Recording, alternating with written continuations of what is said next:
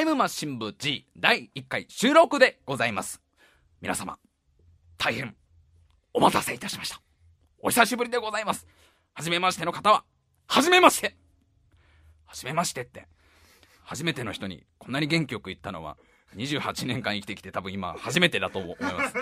いつも初めましての人とは基本目は合わせません。初めましての人とは4回ぐらい顔を合わせないと喋ることができないですけど。ええ。まあでもね、第1回目でございますから、今までこう私がやってきたラジオ、えー、タイムマシン部2、えー、その前がタイムマシン部、その前が4畳半スクリーマー、えー、その前が小学校3年生の時に妹とやっていたあの、ラジカセに撮っていたラジオごっこ。ラジオごっこの頃から聞いてくれてる方は多分親族だと思いますけど、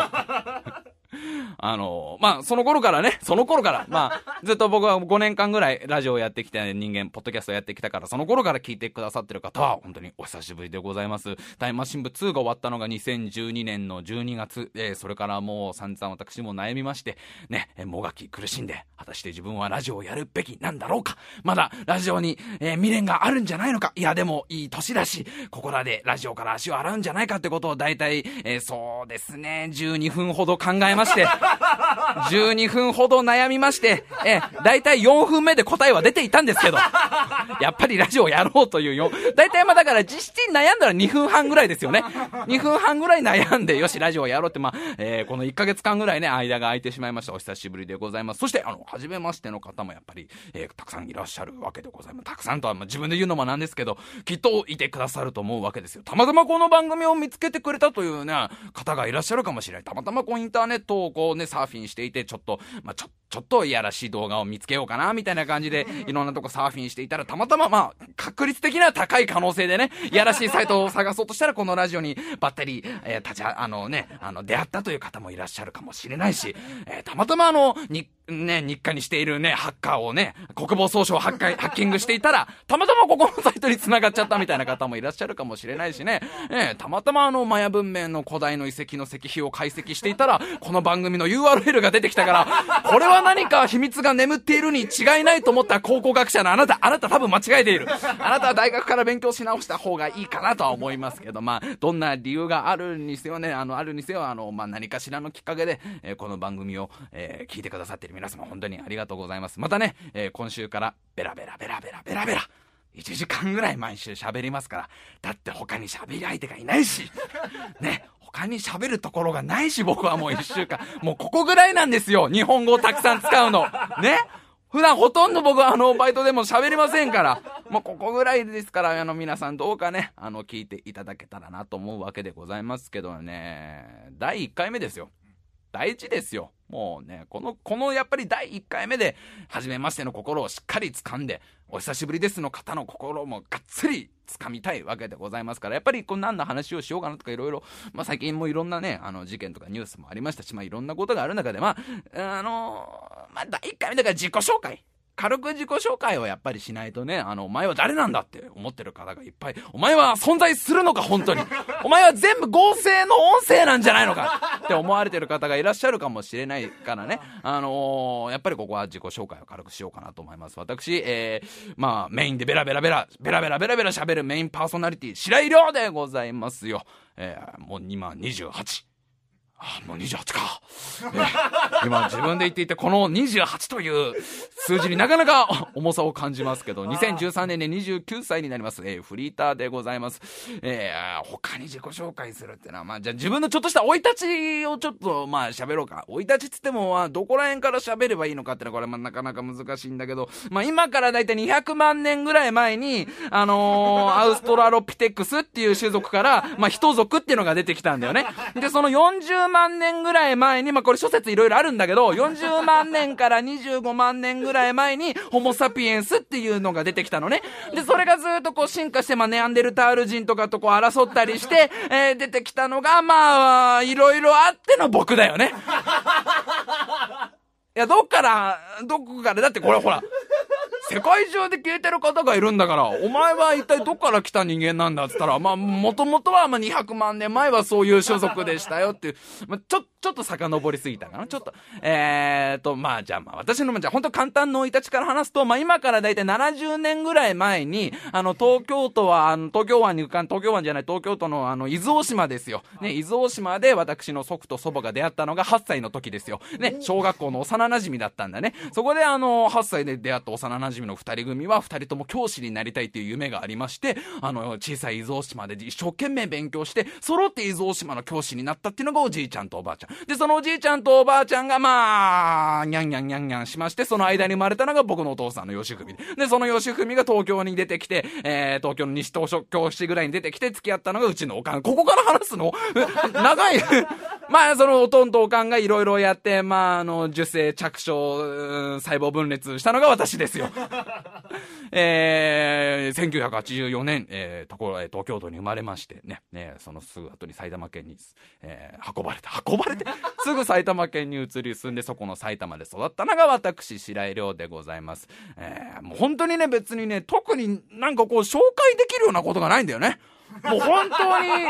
何でもない男でございますよ。もうさ、皆さんと本当に同じですよ。毎日毎日ご飯を食べて、毎日寝て酸素を吸ったり、二酸化炭素を吐いたり、緑色のゲル状のものを吸ったり、紫色のアメーバ状のものを吐いたりとか、なんかそんなことをしてる。あと、まあ、ジャンプを読んだり、ファミ通を読んだりとか、えー、アンアンを読んだり、女性セブンを読んだりとか、そんなことをしている。あと、古文書をずっと読んだりとか、そういうことをしている。何でもね、取るに足らない、もう普通の男、本当に取るに足らない。もう私なんて取っていただかなくて結構ですよ。本当に取るに足らない。私を取るんだったら横にあるなんかくすんだ、もうハム太郎のぬいぐるみを取ってくださいよ、みたいな。ええ、私を取るんだったらもうそんな、それぐらいなんでもない普通の人間でございますけど、まあベラベラベラベラ、えー、頑張って喋っていきたいなと思いますんで、よろしくお願いします。そして、目の前でさっきからゲラゲラゲラゲラ、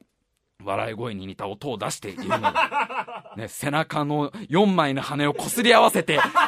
人間の笑い声にそっくりな音を出しているのが AD 笠原くんでございますね。この AD 笠原くんというのは、まあ、僕が育ったのが埼玉県ね、関東の中の独立国家、西の国って呼んでますけど、埼玉県ですけど、笠原くんは千葉県出身ね。えー、もう埼玉の天敵ですよ。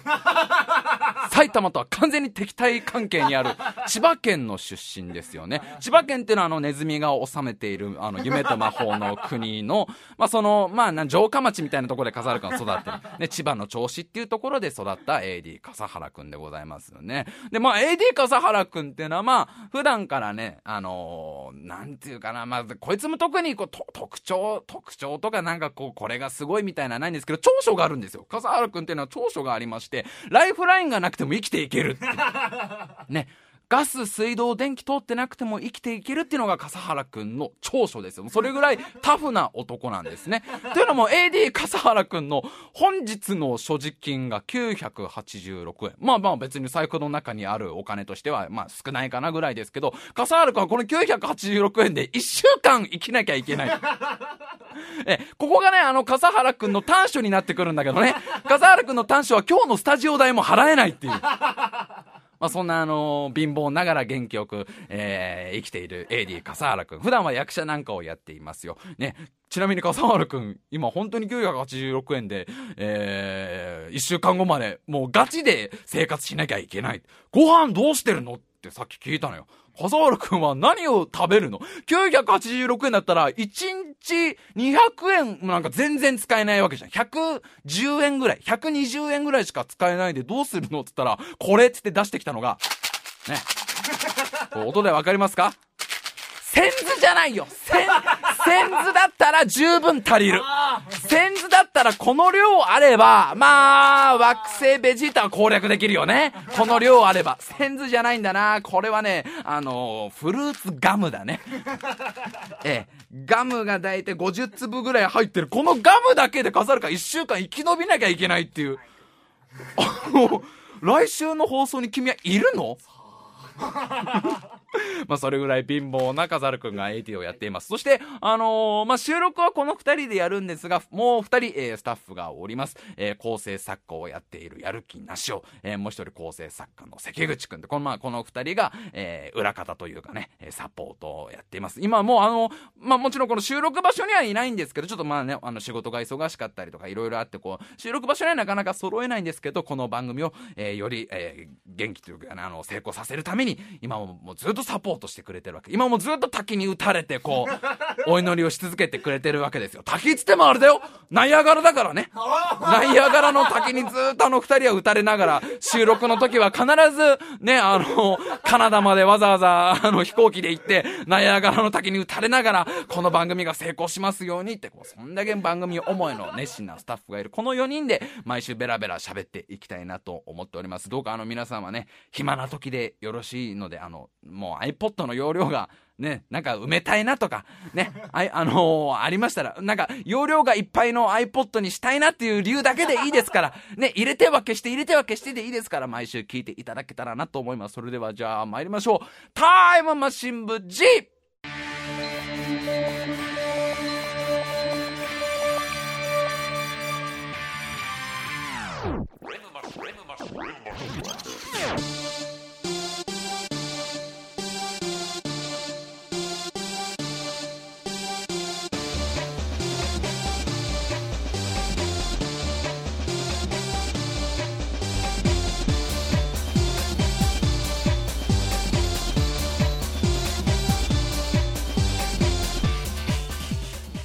今週から始まりましたタイムマシン部 G お相手を務めさせていただきます白井亮でございます。そして目の前に座っているのがエリカサルです。よろしくお願いします。よろしくお願いします。というわけでねなんだろうね今週喋りたいのはやっぱりあのー、まあこの期間何してたかって話だわな。前のそのタイムマシン部2最後に、えー、やったのが2012年12月のクリスマスぐらいが最終回だったのかな。でそれで今日が2月5日、えー、撮ってるのが2月5日。この1ヶ月間あたりまあ何をしていたかって話をちょっとベララベラ喋ろうかなと思いまして、まあ、まずあの、年末の話からちょっとね、2012年の年末はもういろいろありまして、まあ、結構ね、あの、2012年の年末は忙忙しかったし、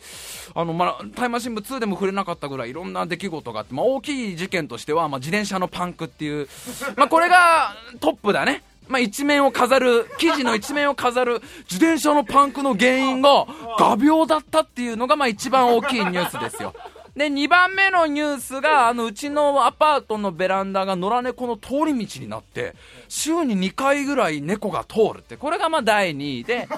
で、第3位が、あの、ひなみ京子さんっていう可愛いアイドルを見つけるっていうね。あ、あの、あれですよ、あの、街角でとかじゃないですよ。インターネットで、おひなみ京子ちゃんって超可愛いなっていう。で、まあ、4番目ぐらいに仕事を辞めるっていう。まあ、これは全然ニュースとしては全然小さいですよ。これはあのーあの、森田さんのお天気コーナーの後にニュースキャスターがちょろっと、ちょろっと近況喋るじゃない。その感じだよ。あ、実は私仕事辞めまして、みたいなトーンで。そうなんだよ。あの、去年のね、年末実はニートで、あの、まあ、正確に言うと、に、えー、12月の頭、いや、あの、ずっと前だな、もう7月ぐらいに辞めようと思って、あの、始めたのが7月で、辞めようと思ったのが7月の3週目ぐらいなんだけど、まあ、そのまんまずっと、まあ、頑張って半年ぐらい続けたんだけど、もう辞めようと思ったのが、まあ、10月ぐらい ?10、早えじゃん。全然、去年の10月ぐらいに、もうこれはやめようと思って、そこからずっとカウントダウンを始めて、で、12月の末に本当仕事を、え、辞めちゃいましてね、あのー、まあ、職探しだったわけよ。2012年の10月は延々と仕事を探していたわけね。で、まあ、前の仕事何していたかって話はほとんどラジオで触れてないっていうのも、あんまりこう、なんか喋ってっていいような仕事で、喋っていいような仕事って言うと、何をお前やってたんだって、まあ、まあまあまあ、まあ、そんな、あら、運び屋ですよ、まあ、か運び屋です。それもそれ、白い粉を、あの、バトンね、バトン、バトンですよ。ね、あのね、えー、体の大きい、あの、ダウンジャケットを着た方から、体の大きいズボンがダブダブの方に渡す、そういう役割ですよ、私がやってたことなんでね。あんまり、あんまり喋っちゃいけないんだけどね。まあ、ちょ、もうちょいやっぱりちょっと自分に合う仕事をしようかな。運び屋危ねえしさ。あと俺、ほら、足遅えからさ、あんまり運びは向いてないって言われて。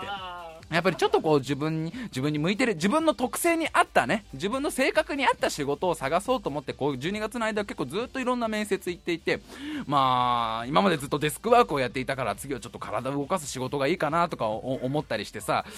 ね、やっぱり汗をかいてこその仕事だろうと思って、えー、アベンジャーズの新メンバーのオーディションを受けたりとか、ね、あの、X メンの新メンバーのオーディションを受けたりとか、君は何ができるの？って言ったら自己嫌悪ですとか、うん、そうか、みたいな。ね、忍者タートルズの新メンバーのオーディション受けたりとか、まあ、いろんなとこをこういろんなとこを探したんだけどまあねことごとく本当にバイトの面接落ちまして結構受けたんで12月だけで 10, 10社はいかないけど、でも本当7、8ぐらい受けたんだけど、まあ全く相手にされないまま12月ずっとそのままニートで過ごして、で、えー、まあ、12月29日に仕事を完全に辞め、仕事納めの意味がちょっと違う仕事納めをして、で、12月29日の夜に、そのなんかあの、忘年会をね、タイマー新聞2の忘年会をタイマー新聞でお世話になっていたあの、日本料理花っていうところでやって、で、朝まで飲んで、次の日暇朝まで飲んで、ニートのまんま年を越して、もう、12月31日、1月1日もずっとさ、もう仕事の面接がないわけよ。その年末年始っていうのはさすがに一般企業の人はみんなその時はお休みするでしょ？だからもうどこもオーディオーディションって言わねえか。面接を受けようとしても受けれなくてさ。でとりあえずまあここでジタバタしてもしょうがないね。こういう時に焦ると良くないんだよね。仕事がない時にこう仕事ないないないないないないって焦るとその焦りがやっぱりこう面接官だったりとかそういうところにこう伝わってあこいつなんかテンパってんなみたいな風に思われるからここはやっぱりこう面接がないんだったらずっしり構えようと思って12月31日に高尾山に行ってで高尾山の 麓をずっと穴を掘ってでそこにどんぐりをいっぱい入れてよし俺は2年間ぐらい冬眠をしようっつって。ねあそっか。誰も上から土をかぶせてくれないのかこの場合と思って。でまあそれで年を越してで1月1日もずっと家でゴロゴロしていてで1月2日ですよ、まあ、ちょっと1月2日はまあその何にもなかった年末年始の中で唯一ちょっと前々からうんイベントが決まっておりましてビッグイベントですよ、ね、年末年始って言ったらこういろんなビッグイベントあるじゃんカウントダウンのライブ的なものとかさいろんなある中で親戚の集まりという、まあ、私が一番一番1年間で一番恐ろしいイベントですよ、はい、親戚の集まり。なんとなく僕と遺伝子が近い人たちが どどことなくどことなく血の味が似てる人たちが集まるんですよ一堂に。なんなんかつながりがある系だよね僕たちってみたいな。同じ図鑑に乗りそうな白池っていう図鑑に乗りそうな人たちが一堂におばあちゃん家に集まる親戚の集まりこれはもう皆さんもねあのそういう集まりがあった方もいらっしゃるでしょう。白池の集まりもあるんです。1月2日におばあちゃん家で、えー、みんな集まるから来なさいってことを、まあ、年末におかんからメールで言われたわけね亮あんたどうしてんのね？年末年始はとね。1年に1回ぐらいしかこうみんなで会う機会ないんだから。あんたも忙しいのはわかるけど来なさいよって言われていたわけ。でずっとこう悩むわな行くべきか行かないべきか。どおまずっとそれはそうだべ。それはだってなあ親戚の集まりか。まああの毎日花占いだよね。毎毎日ガーベラの花で行く行かない行く行かない行く行かないっつったらガーベラが行った方がいいと思うよって。あ私の花びらをむしるのは別にあなたの勝手だけどでも私は行った方がいいと思う。だって1年に1回だけだよ。ちゃんとおばあちゃん高校とかするべきだと思う。ぱ行くべきかなってガベラとずっと相談してまあでもね1年に1回だから行きたいのは山々なんだけど悩む理由が一つだけあるわけよ。毎年毎年あるんで毎年あって毎年まあ俺はちゃんと顔を出してたわけ今までも。でで今年ね今年ってかまあ2013年1月2日の親戚の集まりは今までの毎年恒例だった白池のこのフェスティバルとちょっと趣が違うの。というのもねまあ、白池の2012年の大ニュースっつったら、まあ、俺が勝手に仕事を辞めるっていうのも大ニュースですけど、それ以上に、俺のいとこ。ね、僕のお母さんの弟の子供、いとこじゃん。いとこ、まあ1個下の男なんだけど、こいつが。こいつがまあ今から3年ぐらい前に結婚しまして、えー、そのいとこが、ついにお父さんになる。9月ぐらいかな、えー、去年の9月ぐらいにこう子供が生まれたわけね。ちゃんとあれだよ、あの、子供が生まれたっても、うちのいとこあの、口からボーって卵みたいの出して、あの、そういう、そういうピッコロ系じゃないよ。今ちょっと、あ、やべえ、奥さんの紹介するの忘れたと思って、なんか、いとこが、なんか、いとこがブニュンってこう、なんていうの、脇腹のあたりの脂肪が分裂して、そっから手足が生えてきて、そういうタイプの、そういうタイプのミュータントじゃないからね、うちのいとこは。うちのいとこは、もうがっつり人間ですから、白井家の中でも。まあ、いとこが、まあ、そのお父さんになる。で、まあ、そその9月に生まれたいとこベイビーですよ。いとこジュニアがやってくると。やってくるって言うと、なんか、す、すごいもう、もう歩いてるような感じだけど、まあ、いとこベイビーがお母さんに抱っこされてニヤニヤ笑いながら、俺の可愛さにのて打ち回るがいいって、やってくるからね。あんたも来なさいと。こんなにおめでたいお正月ってのはそうそうないんだし、みんなでそのいとこのね、まあ、生まれたばかりの赤ちゃん、まだ生後半年の赤ちゃんを、えー、かわいいかわいいっつって、あのー、甘甘やかすから、あんたも来なさいよみたいなことを言われたわけ。これさ、ね、まだ、まだ、まだフリーターなら、ね、遅れていこうかと思うけど、もうそのメールが来てる時点で、ね、そのメールが来たのがちなみに12月の真ん中ぐらい、12月の15か16ぐらいにそのメール来てるんだけど、その時点で俺は上司に仕事を辞めるとは言ってるわけよ、もう。だ確実に1月2日はもうこれ無職決定なわけよ。ね、片や一個下のいとこはですよ、もう大企業に勤めてるわけ。大企業にの営業をしている男で、ね、可愛いめんこい奥さんを手に入れて子供までいる。片や、ね、28、2位と、ね、正月早々やっていたことといえば、ファイナルファンタジーとオナニーっていう、もう、ほんとどうしようもない、この男が、この男二人が同じ場所にいていいのかとか思うわけですよ。ね、これはこれはちょっと俺耐えられるかなと。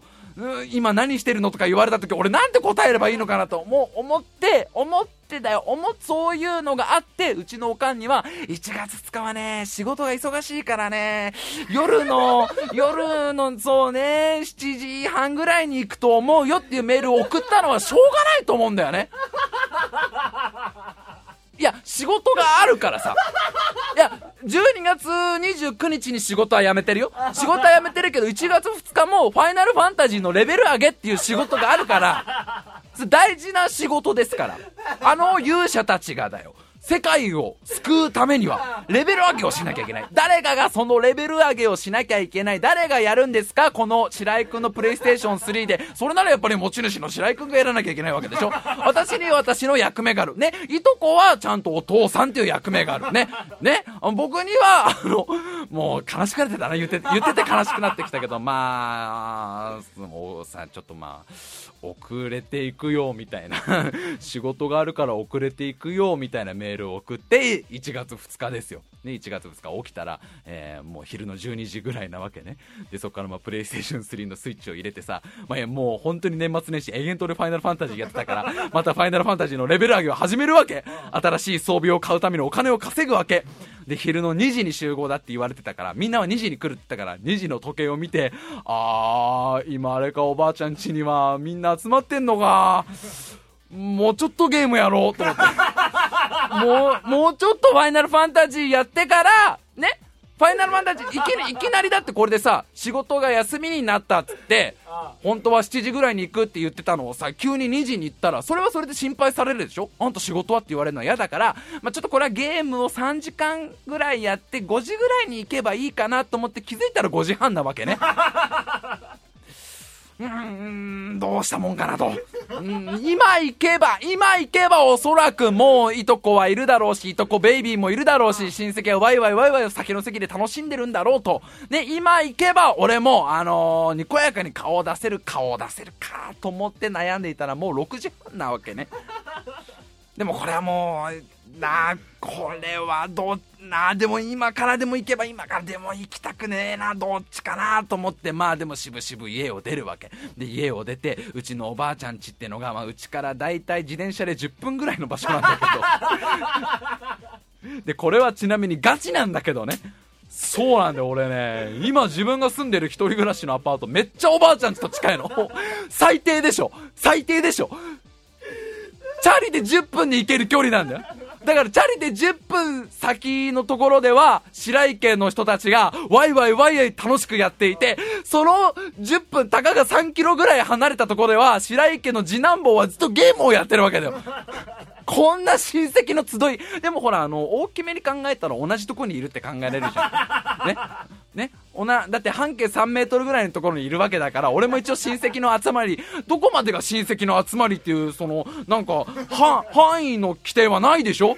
ね。だからまあ自転車で10分ぐらいの距離なんだけどおばあちゃん家行ってさその間結構さもうずっともう胃が痛くなってきてうわもう俺ななんて言おうなんてなんどういう顔を見せればいいのかもう分かんねえな久しぶりだし。でもキラキラしてるわけじゃない。その親戚の皆さんはもうでもう自己嫌悪の塊になってるからもうあんなにあんなにあんなに小さい頃は毎年毎年楽しみだった親戚の集まりがこんなにプレッシャーになる日が来るなんて。もういとこと俺すっごい仲良かったから、あんなに会うのが楽しみで楽しみでしょうがなかったいとこ。ね、もうそれこそ小学生の時はさ、もう大親友みたいな、もう兄弟みたいに仲が良かったから、いとこに会えるその年末っていうのが、俺としてはすごい楽しみなのに、こんなに会うのがプレッシャーになるなんてと思いながらも、おばあちゃん家に着いて、ピンポンってこう鳴らしてこうあ空いてるから入っておいでみたいなおかんに言われてガラガラって開けたら、まあ、靴がいっぱいあるわけよ。うわ靴がいっぱいだ。あ靴がいっぱいあるよ怖いな。誰の靴だろうこれ。これがこのこれがあの人の靴だろうとかいろいろ自分で考えながら。でみんな2階にいるから上がっておいでって言われたあでもあ行くよみたいな感じで靴を脱いでさうちのおばあちゃんちの2階にこう階段上がっていくわけ。したらもう階段からちょっとこう楽しそうな笑い声とかが聞こえてくるわけね。あでもううわすごい楽しそう怖いなと思いながらも上がってってそのみんながご飯を食べてる部屋に入ったらいたのがおばあちゃんとお母さんとおばさんだけ。他みんな帰っちゃってるっていう。ね。他みんなもうお帰りになられてる、ね、僕が着いたらもう7時半ぐらいでしたからみんな帰られてる。ね。ああああと思う。でもあお母さんあれねみんなもうあれだ帰ったんだって俺が言ったらえそりゃそうよ。みんなだって住んでるとこ遠いんだしあんたはだって仕事で遅くなるって言うから。でみんなすごい会いたがってたよ。みんなすごい会いたがってたからまあ仕事だったらしょうがないってみんなも言ってたからさ。仕事。あ結構そんな感じだった。うん。いやでも亮は偉いねって言ってたよ。みんなその正月早々ねあの仕事してね一人暮らしで頑張ってねあの元旦なんかみんな本当だったらね三が日ぐらい休めるのにって。まあでもあの子あの子のフリーターだから大変だからみたいな話で盛り上がってたのよ。そうあそう。あ 本当に。そうそうそう今日仕事忙しくてさそうやっぱりあのねやっぱりフリーターは休むタイミングが難しいんだよな、うん、やっぱりほらあのー、年末年始ってのは正社員の方は基本休むじゃないね。だからその間はやっぱり俺たちみたいなこうフリーターとかアルバイトとかがやっぱりこう埋めないといけないってそこがやっぱりアルバイトの頑張り時だからさみたいなこと俺喋ってるわけね。俺俺そんなことを実のおかに喋ってるわけね。いや、バイト、バイト、休めないんだよ、三が日な、って。でもなんかそういう時やっぱりバイトでも頑張ろうみたいな、なんかモチベーション上がってくんだよ、みたいなことペラペラペラペラ喋るわけね。朝からファイナルファンタジーしかやってなかった男が。もうね、正月早々のその自己嫌悪っぷりったらないわけよ。でまあもうみんなもご飯も食べ終わってるしお酒も飲み終わってるからさもうその俺のために取っといてくれたおせち料理とか俺のために取っといてくれたお寿司とかをもりもり食べながらもりもり食べながらその妹いとこのさあの赤ちゃんがいかに可愛いた可愛かったかっていう話をいっぱい聞かされるわけ。でいとこがいかに俺に会いたがっていたかっていう エピソードもいっぱい聞かされるわけ。もうあ,、まあ、あんまりもうやめてみたいな。もうもう俺も俺ももう分かんなくなってきたから。俺ももう今はすごく後悔してるから。ごめんなさいごめんなさいって言いたいんだけど。ああそっかそっか。でも来年は会いてえなみたいなことを言いながら。まあまあそれでもまあ楽しくね。まあ久しぶりにおまあ普段実家にも帰らないからさ。そういうタイミングじゃないと親父にもおかん親親父たちもちょっと今回来てなかったんだけどおかんとか兄貴とかにも会わないしまあちょっとちょこちょこと喋ったりとかしてまあちょっと本当にちょっと反省というかね、まあ、もうちょっと俺ちゃんとしなきゃなとか思うわけよ。ね、ねまあ、もう今年で29になるわけだし、ね、いとこは1個下でこんなに立派になって、俺は答えはずる休み、親戚の休みをずりや、親戚の集まりをずる休み。これは、これは良くないな。2013年俺、ちゃんと大人、大人になろうと。こんな、まあ、ラジオは頑張るけど、それと一緒にちゃんとした仕事について頑張ろうと思った矢先におばあちゃんがニコニコ笑いながら、いや、お年玉おば、おばあちゃん、これ、いやいや、りょうりょう、りょうはほら、大変だから、おぼ、おぼ、お年玉。おおだねおばあちゃんこの紙でできた袋にはお年玉と書いてあるねおばあちゃんいやいやおばあちゃんおばあちゃんや俺俺もう20 28なんだな、俺な。28、ひっくり返したら82なんだ。な、82でもダメだろで、掛け算したら16なんだ。ね、えー、16だったらまあギリギリもらってもいいかな。でも俺、28なんだ。な、8-2で6歳だったらちょうどもらっていいんだけどな。2-8でマイナス6歳だと、ちょっと親父とおかんがまだその恋人同士の頃だからな。俺28なんだ。さすがにおばあちゃん。さすがにおばあちゃん、これは、これは受け取れないよっつったら。いやいやいやいや、いや大変なんだから。ね、あんた一人暮らしだし、あんたまだあれだろ？定食にもついてないだろ？ないんだいいんだおばあちゃん、あの、生活費に回してくれたら、おばあちゃん嬉しいから。重かったねあの紙袋ってこんなに重くなるんだと。あの、なんだろう。あの紙袋の周りに、何かこう、異常な重力が発生していたのかな？何かこう、私の両の手の間にあるこのお年玉が重くて重くてしょうがないわけだ。まあさ、本当にこれ聞いてる人もドン引きするだろうと思うけど、この年で渡されまして、ね、大人になろうと思った矢先にいただきまして、あ、まだいいかなと思いました。まだ、まだ僕いいかな。まだ僕、あの、28歳でだけど、まだいいかな、みたいな、思いましたね。というわけで、本当にね、ちょっとね、頑張っていこうと思いますよ。本当に、来年こそは、笑顔で笑顔で本当に親戚の集まりってこれでもさ、どう、うちの親戚は結構そういう意味じゃ、がっつりちゃんと集まるんだけど、で、俺以外多分ね、がっつり来てるんだよ。俺以外って、ま、マジで、その、俺以外のいとことか親戚とか、まあ、近場に住んでる人はみんながっつり来るんだけど、これ、笠原くんはちなみにどうだったの ?AD 笠原くんちも結構がっつり揃う中で、AD 笠原くんは、ちなみに今年は帰ったんですか？それはもちろん帰らないよね。だからあの、タイムマシン部寺院の目標は決まりましたよ。来年の親戚の集まりに出られるように。でさでさあ危ねえのがよ危ねえのがよ俺のツイッター見てんだよおじさんとおばさんでおあもう一個いいもう一個いいもう一個危ねえのいい。もう一個危ねえのいい。もう一個危ねえのがよ。あの去年去年もなあの顔出したんだけどその時をタイムマシン部2になること知ってたんだよ。だから このなんだろうなこのあやあや危ういところはあるわけよ。うちの親族のどこまでがこのラジオ聞いちゃうか。ね。あの、1月2日実は俺が昼からゲームしかしてなかった。ってことをどこまで聞かれるのかな怪しいところでございますけど、まあ頑張ってまいますんでね、こう、まあ今週も最後まで聞いてください。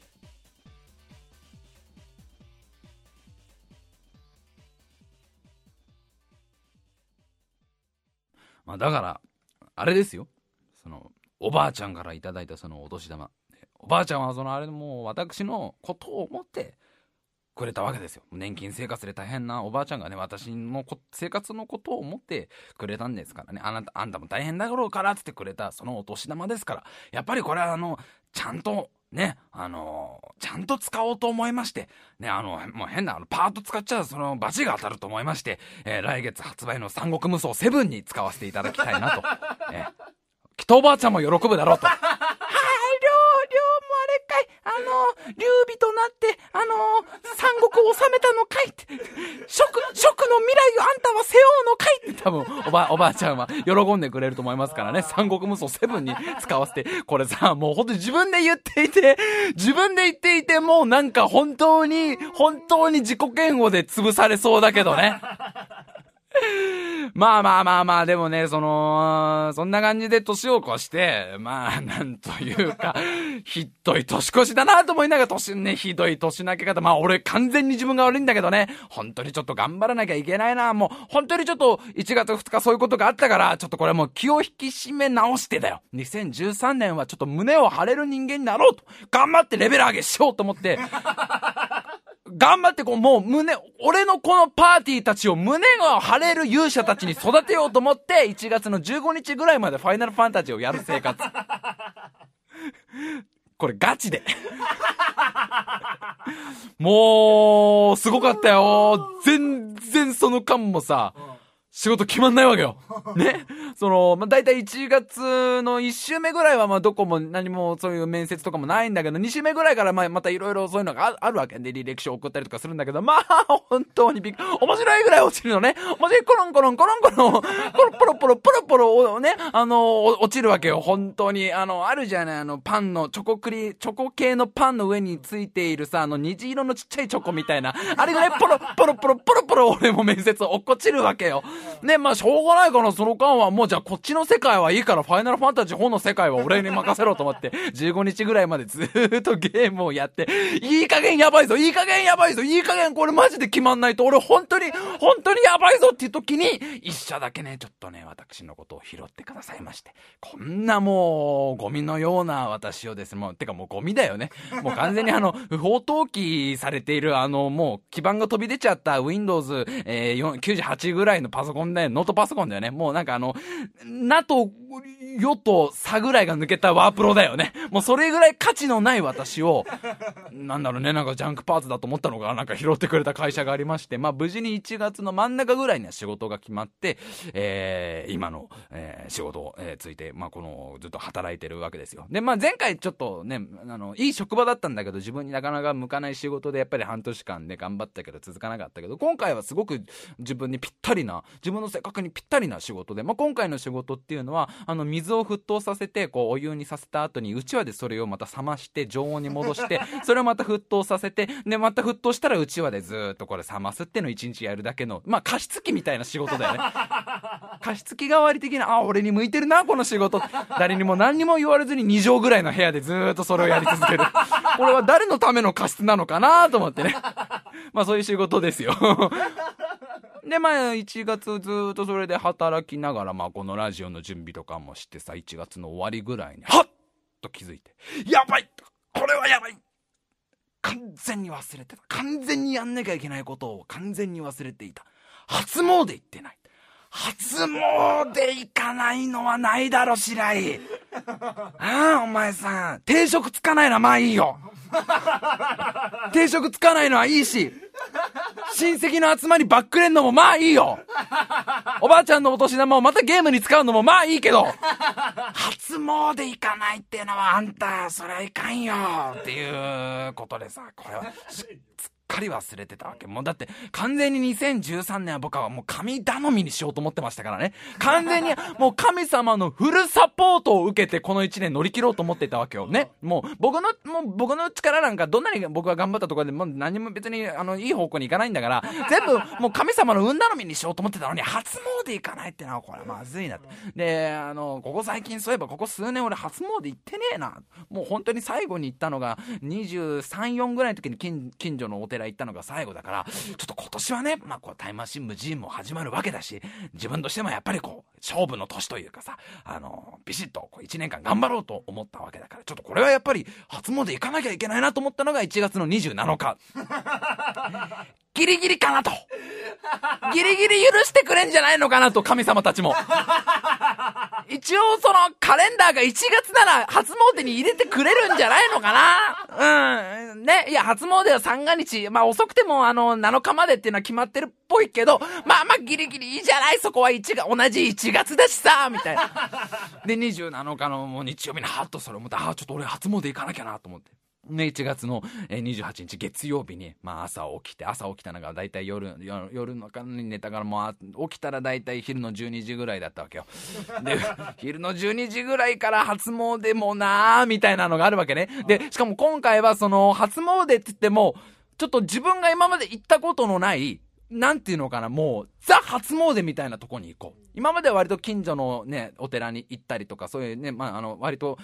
身近なところで行っては、行ってたけど、ちょっとここ、今年はやっぱりこう、なんていうのかな、気合を入れるためにも、初詣と言ったらここでしょみたいなさ、明治神宮とか。明治神宮はちなみに2013年の、その、なんていうの、来た、来た人ランキング、来た人ランキングって、そんなざっくりした、ざっくりした、あの、ね、人気ランキング、人気ランキング1位で、な、200、300万人、315万人だ。315万人も来てるのが明治神宮とか、あとは神奈川にある川崎大使。これはもう296万人とかね。まあ、い、あとは京京都の、あの、い、稲荷、なんだっけ、京都の、ほら、伏見稲荷大社だったかな、名前。そこも290万人ぐらい来たりとか、あとあのほら、かりんとうからさ、ずっと如意棒を刺してさ、ずーっと上に上がった、あそこ、もう直行っちゃうやつ。直行っちゃうパターン。直神様に会いに行くパターン。あれだったら一人ぐらいしか行けないから。ね。まあ、ただあそこ登んのだりーしね。ね。登んのだりーしね。と、真ん中ら辺のあのかりん様のとこにやじろべとかいるしね。ここと言われるの嫌だからな、そこで。でもまあちょっとザ初詣っていうとこ行こうと思ってたから、成田山行こうと。成田山新勝寺ってあの千葉県の成田空港の近くにある、あそこがね、あの今年の第2位で、第2位でもえっ、ー、とね、297万か6万ぐらいいる。ここに行こうと思ったわけ。でもさ、昼の12時に起きると、ね、成田新、成田山の新勝寺行くまでに、うちからだいたい、だい対2時間ぐらいかかんの。ほら、うちが、あのうち、今、俺が住んでんのロサンゼルスじゃん。ロサンゼルスだから、一回ロサンゼルス空港に行って、で、まだあの、開発途中の超音速旅客機の、もうすげえやつ。まだプロトタイプのね、まだあの、飛びながらかなり、かなり摩擦熱で火の鳥になっちゃいますんで、あんまり、あんまり人は乗れないっすって言われてる。あの、あの超音速旅客機で一回大気圏を一回突き破って、あの清掃圏からまた再突入してだいたい2時間ぐらいだから、2時間かけたらもう昼の2時とか3時ぐらいに着くのか、それもなぁと思って、まあちょっと28日はやめて、で、29、30と仕事に行き、1月の31日、まだギリギリ、ギリギリ初詣だから、まだ1月だから、まだカテゴリー的にはその時神社行くイコール、お寺行くっていうのは初詣になるから、で、1月31日によし行こうと思って。で、まだ1月30日にまた日本料理花でさ、朝、あの、終電まで、あ終電まで飲んじゃってさ、結構ベロベロになったんだけど、まあ、1月31日朝起きたらちゃんと8時に起きれて、8時だったらこれはもうバッチリ、あの、1日楽しめるなと思って、で、電車に乗って向かうわけよ。で、まあ、成田山行ったことある人はわかると思うし、まあ、あのー、もちろん行ったことない人の方が多いかもしれないから、ちょっとこう場所の説明をしとくと、本当成田空港のすぐ近くよ。成田空港の、あのー、ゲートを出てから、ちょっと2回ぐらい横にちょちょっと曲がるともうそこ、そこに成田山。成田空港の、あの、ほら、荷物を通すとこあるじゃん。黒いカーテンみたいなところに。あそこ出て、だいたい20メートルぐらい曲がったところにありますよ。もうすぐ近く、本当に成田空港のすぐ近くだから、東京から行こうとも、俺が今住んでる板橋から行こうと思ったら、その、まず板橋から池袋行って、池袋から日暮里って駅に行って、そっから成田線っていう電車に乗るわけね。で、まあもう、もちろん僕は初めて乗ったんだけど、その成田線っていうのに乗って、だいたいそこから1時間半ぐらい電車に乗るなきゃいけないんだけど、俺が行ったのがさ、もう要は平日の昼間なわけね。もう本当に木曜日でしたから、木曜日の昼の10時ぐらいにその電車を乗ったんだけど、やっぱり結構混んでるわけよ。で、なんでかわかんないけどさ、なんでかわかんないけど、みんなスーツケース持ってるわけね。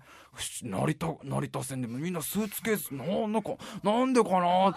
あれ、あれか、びっちりお賽銭なのかとか思うわけよ。あのスーツケースの中にびっちり10円玉入れてきてるのかなとか、すごいな、みんな、と思いながら、あ、あれか、成田空港が近いから、成田空港が近いからスーツケースの中にびっちりコカインを詰めて、あれだ、あのー、メキシコとかあっちの方の麻薬組織にこう流すのか、なるほど、なるほど、と思って、マジックマッシュルームびっちりなのか、とか、なるほどな、とか思いながら、もうほんとスーツケース持ってる人ばっかりなのね。で、結構さ、その電車の中混んでたんだけど、まあ、えー、えっちゃらこちらこう電車に乗って、やっと成田駅に着いたのが昼前の11時ぐらいかな。11時ぐらいに成田駅に着くわけ。でね、まあ言うてももう1月の31日、しかも木曜日平日昼間ですよ。昼間の11時ですよ。そんなに、ね初詣でもないでしょう。っていうかもうややみんな心は節分でしょね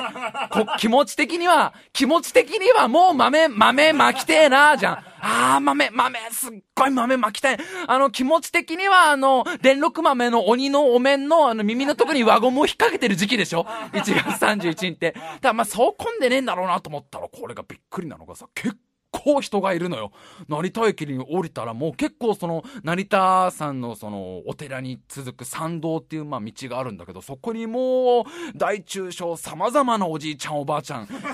いろんなタイプの、いろんなタイプの野生のおじいちゃんおばあちゃんが見られるわけよ。ね。本当に、ああ、こんなに、こんなに、毛の色がこんなにいろんなおじいちゃんおばあちゃんね。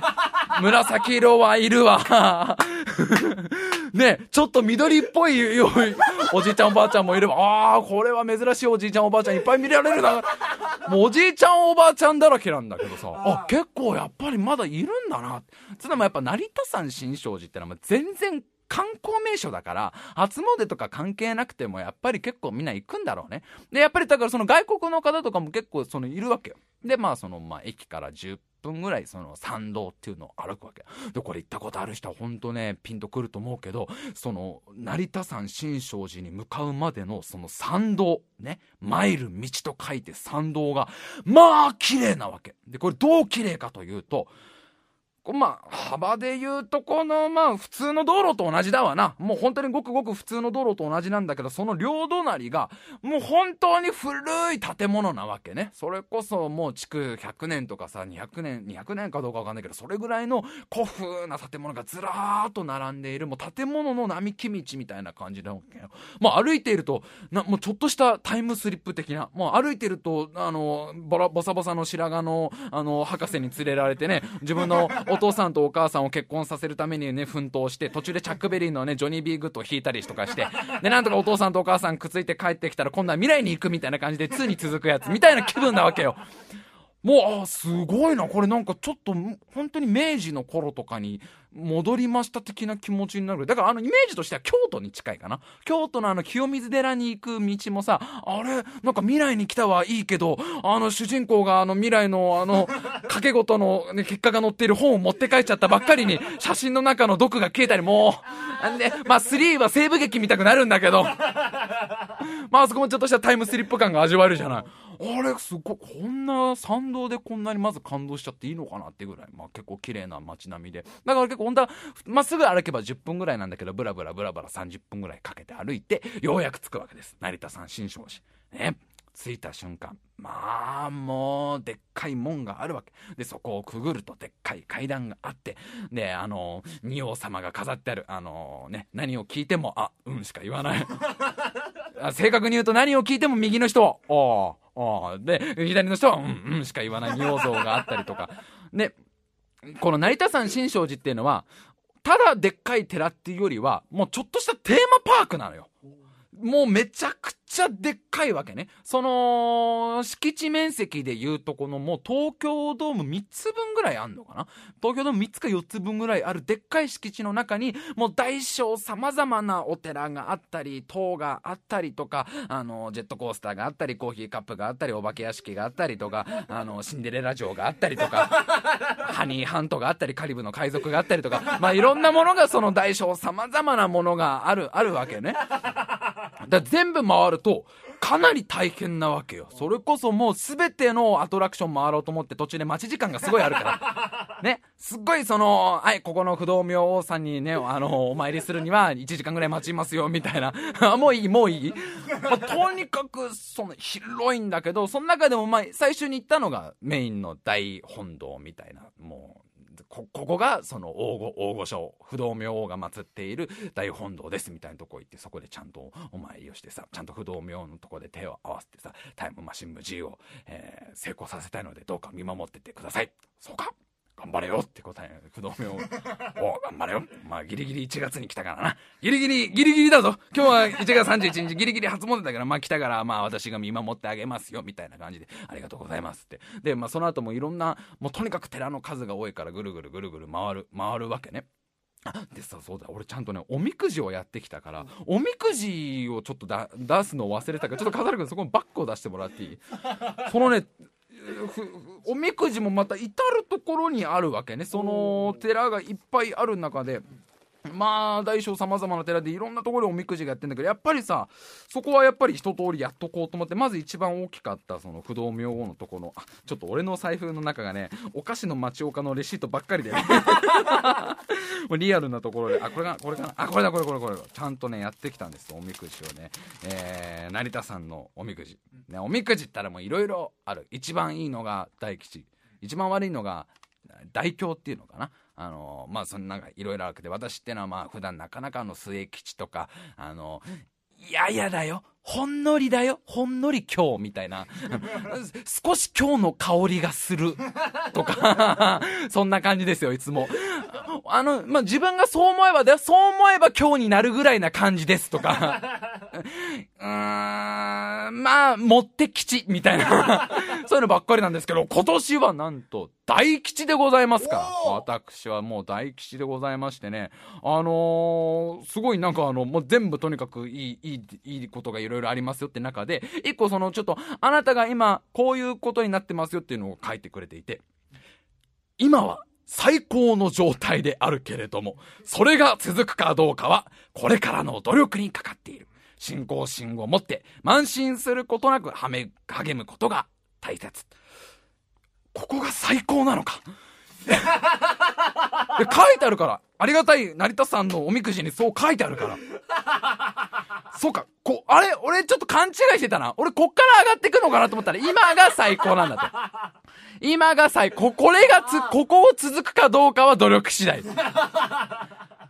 相当危う、危ういところではありますけど、まあとにかくこの大本島のところでちゃんとね、そのおみくじをやってきたりとかね、もう一個おみくじをやってきたんだけど、お菓子の町岡のレシートばっかりちゃんと準備しとけと思うんだけどね、ちょっとね、あ、いやもうこれちょっと多分出てこない。お菓子の町岡のレシートの、あの、うまい棒30本買って、そうかいっぱい出てくる。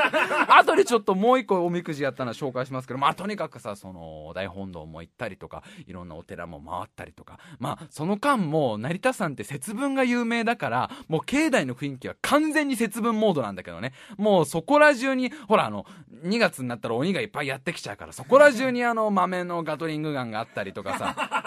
あるわけよ。豆対空砲とか豆対空ミサイルとかピーナッツバターバリアみたいなのが貼ってあったりとか、そこら中もう節分の雰囲気なんだけど、まあそれでも結構2時間ぐらいかけて一通り回って、で、成田山はちなみにその中にでっかい公園もあったりするの。だから本当に滝があったりとか池があったりする中で、あの美術館とかもあったりとか、この美術館もなんかね、書道美術館っていうのがあって、書道の偉い人たちが書いた書、あの、書がいっぱい飾ってあるんで、どうぞ見てってくださいって入ったら、もうこれがちんぷんかんぷん。書道のすげえところってさ、もううまいかわかんないんだよね。あの、なんていうの、美術とか絵画ってまださ、まだ、うわ、うまいって思えるじゃん。ね。まあ、絵画でも現代アートとかになっちゃうと難しいけど、その油絵とか日本画のすごい人たちの古典とかさ、そういう人たちのモネ展とかゴッホ展とか行くと、ああ、うまい。すごいちゃんと人間のグーの形が描けてる。手がグーになってる状態描けてる。俺グー描けないからとか。わ あ、すごいちゃんと階段が向こうに続くように見える。みたいな。わあ、すごい髪の毛でも黒一色じゃないとか。ちゃんとうまいと思えるけど、書道ってさ、全然やっぱりわかんないのね。ちんぷんかんぷん。で、もともと書いてある文字すらさ、この、こういう字が書いてありますよっていう解説読んでもその文字の意味を知らないからさ、そこにちゃんとなんていうの、四字熟語とかいっぱい書いてあるんだけど、なんか難しい漢文から取った四字熟語とかなのよ。ね、そこがほら、機動戦士とかだったら、ああ、ガンダムのことかとかさ、あ、走行騎兵って書いてあったらボトムズのことかとか、超時空要塞って書いてくれたらマクロスのことかとか思うんだけど、なんか難しい漢字ばっかりでちょっとまあ、ちんぷんかんぷんだなと思いながらもそこも一通り回って、もう結構全部回って、たら3時間ぐらいかかったのかな、成田さん。で、3時間ぐらいかけて、まあ昼過ぎの2時ぐらいに、いやもうこれはもう十分パワーをいただいたろ。十分もう俺の周りにもうこの、ほとばしってるだろう、これは 成田さんのパワーがと思って、まあちょうど時間的にもちょうどいいかなと思って帰ったわけ。で、参道をまた帰って成田駅の近くに着いて、まあ腹、もう小腹も空いてきたし、まあせっかく成田まで来たんだから、成田名物でも食べて帰ろうかな。成田名物何か知ってますか？成田名物は、まあ、まあ、ほんとこれはもう別にボケもなんもなく、うなぎなんですよ。うなぎがすごいあの、有名で、もう江戸時代の頃からつな、続いているから、それこそ成田のその参道はみんなうなぎ屋さんなのよ。うなぎ屋さんか、あともう一個有名な甘栗なのね。栗がすごい有名だから、あうなぎか、そうか、栗か、よし、王将にしようと思って。いや、そりゃそうでしょ。それはそうでしょ。それは王将でしょ。それは安定の王将でしょ。ね。それブレないもん、王将は。じゃああれだよ、あれだよ、あれだよ。ちょ、違うよ。あの、成田駅の王将だよ。王将つってもあの、池袋駅の王将とかじゃないよ。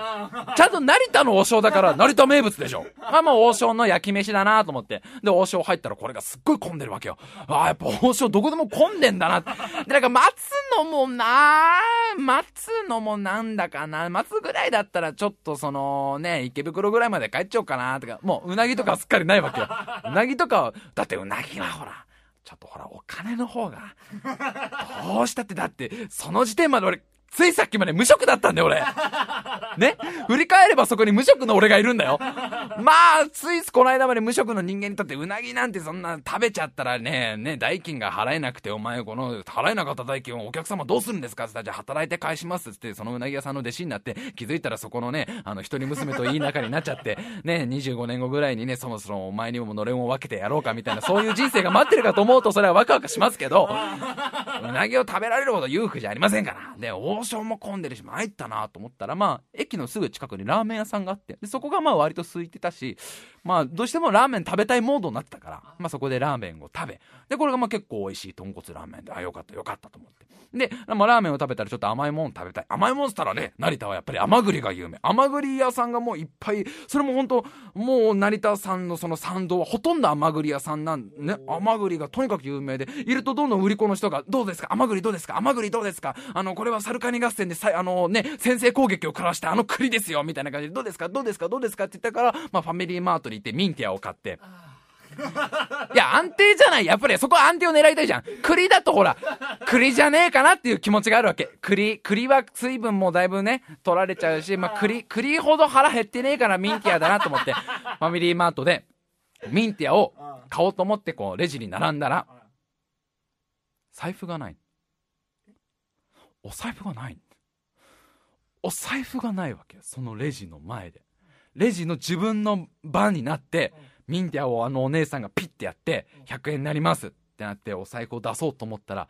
奴がいないわけよ。あれ？いない。奴がいない。えー、俺そんなにお賽銭投げ込んだかな？そんなに俺信仰心深かったかな？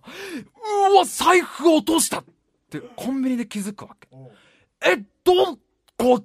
出たとか思うわけね。えー、マジ？で、えー、うわうわ、ないないないない。とりあえずお姉さんごめんなさいと。とりあえずお姉さんそのミンティアはいいですと。ちょっとあの、用事思い出したんで、みたいな感じでコンビニに行って、え、どこだ？ラーメン屋だと思って。そうだ、俺ラーメン屋で、ラーメンの後にご飯を、半ライスを頼んだ時に財布出したわと思って。で、ダッシュで帰って、うわ、やばいやばいやばいやばいってラーメン屋までもう走って走って帰って、うわ、もう最悪だわ、最悪だわってってラーメン屋の扉をガーンって開けて、すいませんって言ったらもう店主がニコニコ笑いながら、お客さん忘れてましたよって。その瞬間のもう店主のもう周りに不動明王が俺は見えるわけよ。もう完全に成田山のさあ、パワーを使っちゃってるわけよ、そこで。ね、3時間ぐらいかけてお参りをして、いただいたこの成田山の、ね、神様パワーですよ。お前の運気任せとけパワー。言うなればこのおみくじの大吉の部分。もうほぼ全部使っちゃったわけですよ。これはやっちゃったなと。もう完全に、だって成田さんのこの3時間はこの財布のためでしょ。その成田さん行ってなかったらこの財布は帰ってこなかったでしょ。もう完全に俺はもう不動明王が人の、か、ね、人の姿を借りて現世に降臨したのがこのラーメン屋の店長だと。本当に、俺3年ぶりぐらいに財布忘れたんだけど、まあその店長がさ、もう一目散にこう、ね、まあ、あの、真っ先にこう、多分確保してくれてたんだろうね。で、まあなんとか財布は無事で、で、まあ電車に、また成田線に乗って帰るんだけど、思ったのが、このまんまだとやばいんじゃないのか。というのも、このまんまだと、成田さんの運気はもう全部使い果たしたわけだよ。ね、全部使う、もう、全部使ってもちょっと足りなかったかもしれない。今年分の運気全部使った気がしたの。これはもう一箇所行くしかないと。もう一箇所初詣に行って、せめてプラスにしとかないと、せめてプラスに持ってかないと、神様パワーがもう今なくなってるからね。これはもう一箇所ちょっと、もうその時点で4時ぐらいなんだけどね。もう3時半とか4時ぐらいなんだけど、どっか行かなきゃな、でもどうしようとか、明治神宮にしようかな、川崎大使にしようかなとか、いろいろ考えるんだけど、そもそも今回のこのタイムマシン部 G、ね、このタイムマシン部 G の G、ね、どういう意味か。これは G 行為の G ですよ。ええ。少なくともそんな原点回帰の G G じゃないですよ。G 行為の G ですけど、まあ、原点回帰をしよう。というのもね、やっぱり初心の、初心に戻ってこのラジオやりたいなっていうのがあったから、自分の地元の神社というか地元の寺に行こうと思ったわけよ。地元の、俺が本当に物心ついて、あの、おかんの、もう母乳はいいとおかんに言った頃から、俺が中学生ぐらいまで毎年通っていた、狭山不動尊っていう所沢のお寺があるんだけど、そこに今から行こうって4時ぐらいに成田で思うわけ。ただ、2時間半ぐらいかかるのね。そこまで。やってるかなと。1月の平日に、まあでもさ、初詣感はまだあるし、で、この狭山不動尊っていうのは、所沢市の中じゃ結構でかい神社だから、まあ待ってくれてるんじゃないか。あいつのことだからと思ってすぐこう電車に乗って、千葉県の成田からもう電車を乗り継いで、もう東京なんか完全にドン無視ですよ。東京のことを無視して埼玉県に入って、で、狭山不動尊があるのが埼玉県所沢市の西武ドームの駅なのね。西武球場の駅に着いたのが6時。もう真っ暗なわけ。で、もう、ね、あの、シーズンでも何でもないからお客さんが誰もいない西武ドームがまずドーンってあって、そのすぐ横に狭山不動尊のお寺があるわけ。で、そこまで走って、いやなんとか運気を手に入れなきゃ、運気を手に入れなきゃ、運気を手に入れなきゃって、門にたどり着いたら、本日は4時で閉園しましたという看板だけど、4時、4時って、4時かみたいな。全然惜しくねえじゃんみたいな。全然惜しくないんだね。さあ、の、俺が迷ってたぐらいなんだと。まあ、結局その日は行けなかったけど、昨日行ってきました。ちゃんと昨日狭山不動尊には行ってきて、そこでちゃんとパワーをいっぱい。あの、狭山不動尊もね、すっごい広くてね、全部でだいたい15分ぐらいで回れましたね。だいたい急ぎ足で15分ぐらいで回れる人、あの、お寺なんですけど、もしよろしければっていうことで、今週は、今年はもうね、成田山と狭山不動尊のね、あの、大きい不動明王と小さい不動明王両方ついてますからね。いや、まさか新年早々ちょっと財布を通すとは思わなかったんですけど、まあ、そんな感じで1月を過ごして本日、えー、この収録を迎えたところでございます。というところでね、あのメールアドレスだけちょっと決まってますんで、先にあの、メールアドレスだけ発表します。えー、メールアドレス、タイムハイフン b、タイムハイフンブ g あとホットメール .co.jp、タイムハイフンブ g あとメール、あとホットメール .co.jp。スペルが time-bug で全部小文字です。なんでちょっと読むとタイムバグみたいな感じになりますけど、えそちらがメールで、まだちょっとコーナーとかも決まってないんですが、えー、メールの方ありましたら送ってきてください。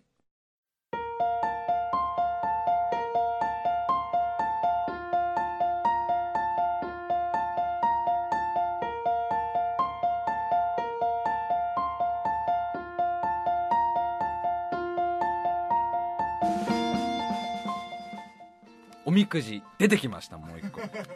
成田山の良縁みくじ。ね良い縁と書いてみくじ。ねえー、あの愛染明王も祀ってありまして要はあれですよ。まああの出会いの神様なわけでございますよね。あのー、おみくじ引いてきまして、えー、私の今年の出会い。末小吉って読むの？これ。松に小吉。末小吉、えー、あなたはどうせ自分なんかと自分をいじめていませんか？自分で思う以上にあなたは魅力的です。自信がないと余裕がないように見えるので、自分の得意なことに集中して取り組んでみて。あなたの努力を愛染明王は見守ってくださっていますよ。逆によ、なあ、逆によ、逆にどうせ自分なんかっていじめ、いじめないっていうのはありえないだろ、今の俺。もっと自分のこといじめなさいだろ。こんなもう年越しをした俺はよ。まあということですよ。自分の得意なことを頑張ればいいってことなんでやっぱりもう僕の得意なことっつったらねやっぱりもうこれしかないファイナルファンタジーのレベル上げですからね。もう今年はもう1年間一生懸命レベルを上げてねあの頑張っていきたいなと思ってます。でコーナーとかがですねちょっとまだあの来週発表になるんですがあの2でやっていた、えー、おまかせランキング、えーこれはあのそのまま続けます。ねお題などはまだまだねあの来週以降発表いたしますのでまたぜひあの来週も聞いていただけたらなと思っております。でその他まだあのわねまだなんか駆け足でちょっとこの番組を俺らも始めたからまだホームページの方もねあの作りかけだったりとか、えー至らないところがいっぱいありますけどどうかどうかあのーまた多分ねダラダラと長く 今回はダラダラ長くやりたいなとねでも毎週本当に頑張りますしねあの1回の放送も1時間ぐらいに なりますけどよろしかったら聞いていただけたらなと思っております。最後まで聞いてくださいましてありがとうございました